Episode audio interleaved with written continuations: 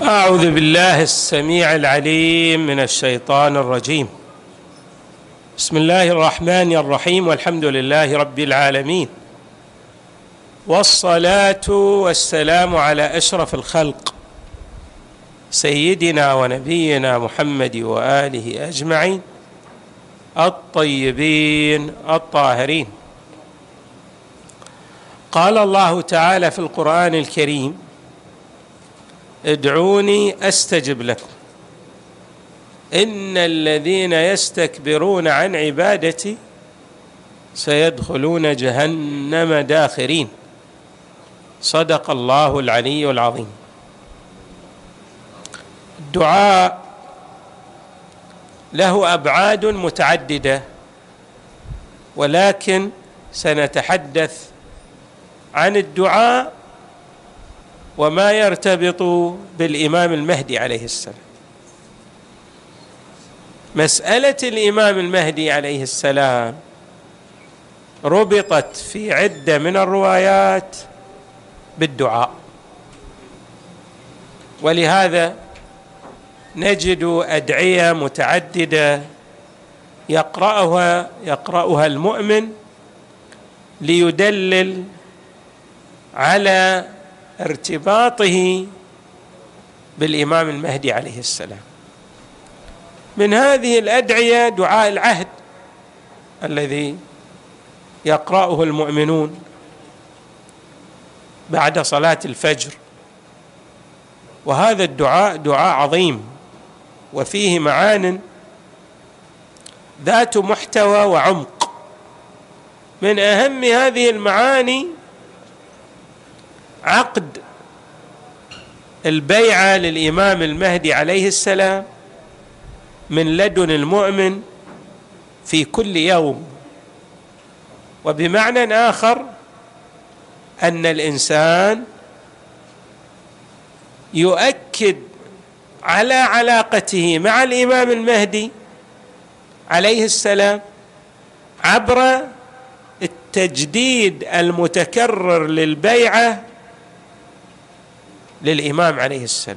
يقول في الدعاء اللهم إني أجدد له في صبيحة يوم هذا وما عشت من أيامي عهدا وعقدا وبيعة له في عنقي. لا أحول عنها ولا أزول أبدا.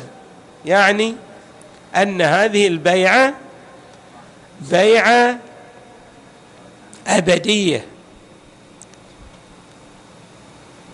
الله تبارك وتعالى أمرنا أن نبايع الإمام المهدي عليه السلام. ولكن نحن نمتثل هذا الأمر الإلهي ليس مرة واحدة وإنما نرسخ هذه البيعة في عمق وجداننا ووجودنا.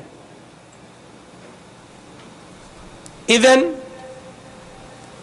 هذه مسألة جد هامة.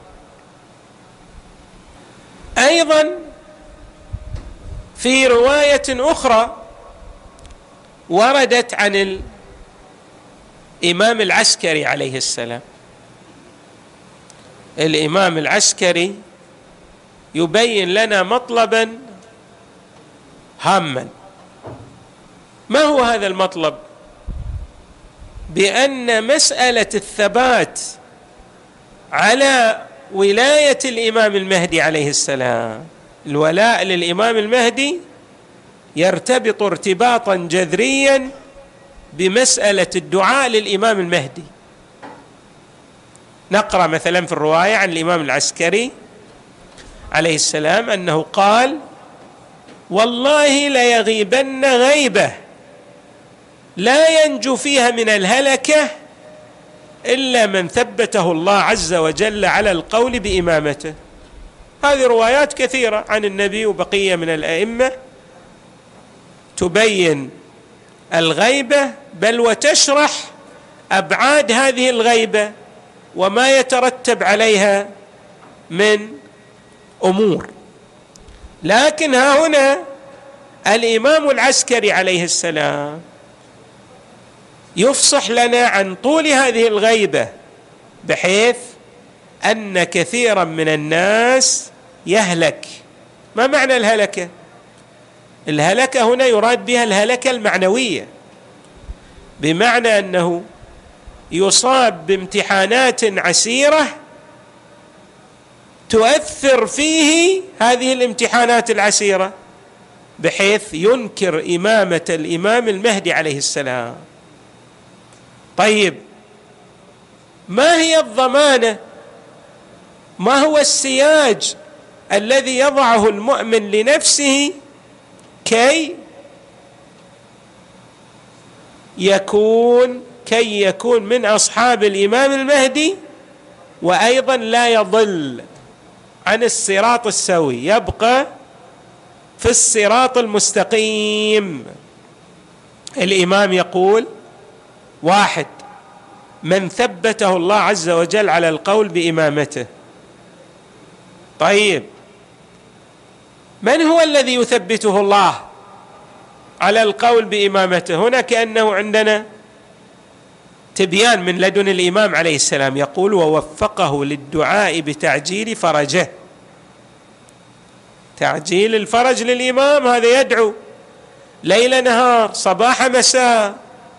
اللهم كن لوليك الحجة بن الحسن صلواتك عليه وعلى آبائه في هذه الساعة وفي كل ساعة وليا وحافظا وقائدا وناصرا ودليلا وعينا حتى تسكنه أرضك طوعا وتمتعه فيها طويلا. طيب. اذا هنا المؤمن كيف يتاح له أن ينجو؟ يحتاج إلى أمرين.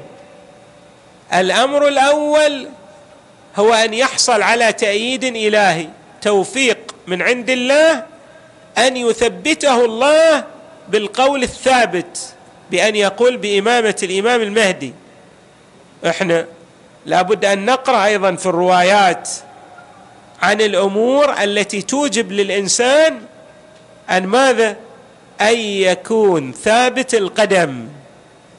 اللهم ثبت لي قدم صدق عندك مع الحسين وأصحاب الحسين الذين بذلوا مهجهم دون الحسين.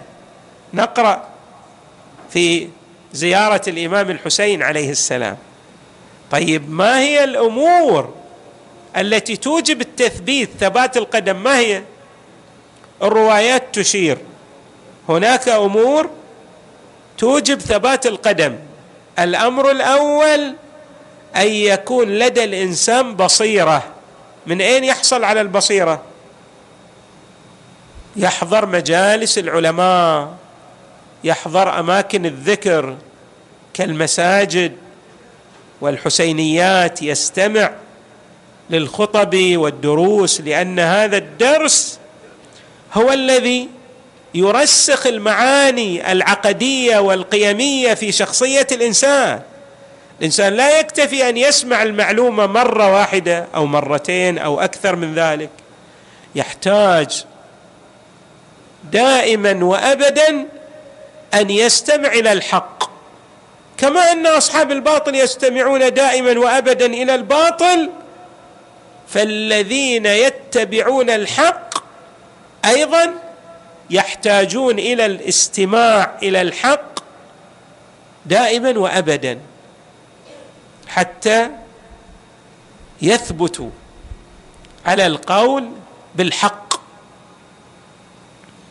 أيضا في الروايات يحتاج الإنسان إلى نفاذ بصيرة يعني مو فقط يستمع يصير عنده شنو؟ لديه حس مرهف يدرك حقائق الأشياء. ما يستطيع الشيطان أن يؤثر عليه سلبا ولا يستطيع الغواه أن يضلوه عن سواء السبيل. فاذا البصيرة ما تأتي اعتباطا. يحتاج الإنسان ماذا؟ إلى مقدمات لهذه البصيرة. ولذلك إحنا نقرأ في القرآن الكريم الإنسان يدعو ربنا أفرغ علينا صبرا وثبت أقدامنا وانصرنا على القوم الكافرين. تدعو الله تعالى ما معنى النصر؟ على الكافرين يعني أن تكون من أصحاب الإمام المهدي عليه السلام. هذا نقرأ رواية أيضا وفيها حيثيات متعددة. هذه الرواية وردت عن إمامنا الصادق عليه السلام عن أبي عن علي بن الحسين عليه السلام. يعني الإمام ينقل الرو... هذا الكلام عن جده زين العابدين عليه السلام. ماذا يقول الإمام زين العابدين عليه السلام؟ يقول نحن نحن أئمة المسلمين نحن الأئمة الذين افترض الله طاعتنا على الخلق وحجج الله على العالمين وسادات المؤمنين وقادة الغر المحجلين وموالي المؤمنين. بعد ونحن أمان أهل الأرض كما أن النجوم أمان لأهل السماء. ونحن الذين بنا يمسك الله السماء أن تقع على الأرض إلا بإذنه. وبنا يمسك الأرض أن تميد بأهلها. وبنا ينزل الغيث. وبنا ينشر الرحمة ويخرج بركات الأرض. ولولا ما في الأرض منا لساخت الأرض بأهلها. ثم أردف الإمام زين العابدين بيانا فقال ولم تخلو الأرض من منذ خلق الله آدم من حجة لله فيها ظاهر مشهور أو غائب مستور؟ يشير إلى غيبة الإمام المهدي. ولا تخلو إلى أن تقوم الساعة من حجة لله فيها ولولا ذلك لم يعبد الله. هنا المطلب الذي نريد أن نقف عنده بمعنى أن الله تبارك وتعالى يريدك أن تكون عابدا له ولكن عبر الطريق الذي ارتضاه. ما هو الطريق الذي ارتضاه هو طريق محمد وآل محمد صلوات الله وسلامه عليه مجمع ولذلك الإمام عليه السلام يؤكد ولولا ذلك لم يعبد الله. ما في أحد ما يعبد الله. لكن عبادة ماذا؟ لا يرتضيها الحق تبارك وتعالى. ما هي العبادة المرتضاه العبادة التي يريدها الله عبر أوليائه. صلوات الله وسلامه عليهم أجمعين. قال الراوي فقلت للصادق عليه السلام طيب إذا كان الإمام المهدي عليه السلام غيب عنا بأمر الله تعالى ماذا نستفيد منه؟ فكيف ينتفع الناس بالحجة الغائب المستور؟ قال الإمام الصادق عليه السلام في إيضاح ذلك كما ينتفعون بالشمس إذا سترها السحاب. شلون الشمس لها تأثير كوني؟ في عالم الوجود المادي إذا ظللت بالسحب هي ما الناس ما تشوفها ما يرون الشمس ولكن ينتفعون بها. كذلك الإمام المهدي عليه السلام.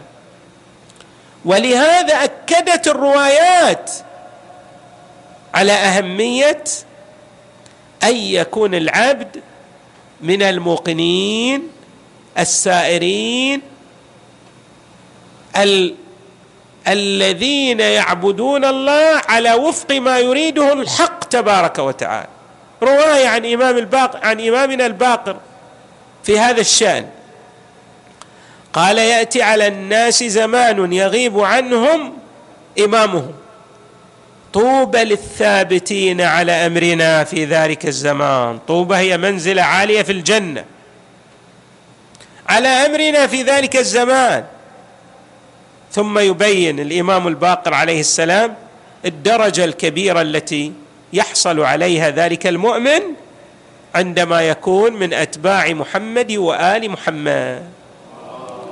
فيقول عليه السلام إن أدنى ما يكون لهم من الثواب أن ينادي بهم الباري جل جلاله. فيقول عبيدي وإمائي آمنتم بسري وصدقتم بغيبي. لأن الإنسان قد تكون الأدلة بالنسبة لديه مو عند كالعالم المطلع على العمق للأدلة قد واحد يعني درجه درجة إيقانه بالإمام المهدي منخفضة ولكن عنده شنو؟ عنده مسلمات شنو هذه المسلمات؟ أن الحق مع آل محمد صلوات الله وسلامه عليه فيسير على وفق ذيك المسلمات اللي نسميه الكليات العامة المهم هذا ما له عند الله من الدرجة. شوفوا الله ماذا يقول. عبيدي وإمائي آمنتم بسري وصدقتم بغيبي. في شيء من ماذا؟ الأمور الغيبية. فأبشروا بحسن الثواب مني. أي عبيدي وإمائي. حقا منكم أتقبل وعنكم أعفو ولكم أغفر. وبكم أسقي عبادي الغيث. وأدفع عنهم البلاء. لولاكم لأنزلت عليهم عذابي. اذا شوف ما لك من الدرجة. الله تبارك وتعالى يرفع من مستواك بحيث تصبح محلا وموئلا لنزول الفيض الإلهي ببركات إيمانك بإمامة الإمام المهدي عليه السلام. أكثر من ذلك أيضا. نشوف الإمام الصادق يشرح لنا ماذا ينبغي للمؤمن أن يكون عليه من الشوق والتوق للإمام المهدي عليه السلام. فيقول وهو يتشوق لرؤيته لو أدركته لخدمته أيام حياته.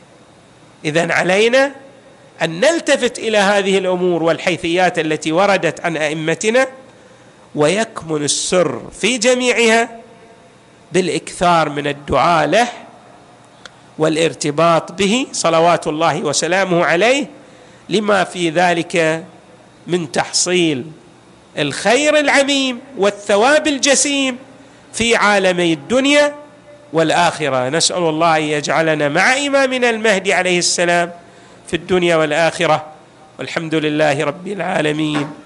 وصلى الله وسلم وزاد وبارك على سيدنا ونبينا محمد وآله أجمعين الطيبين الطاهرين.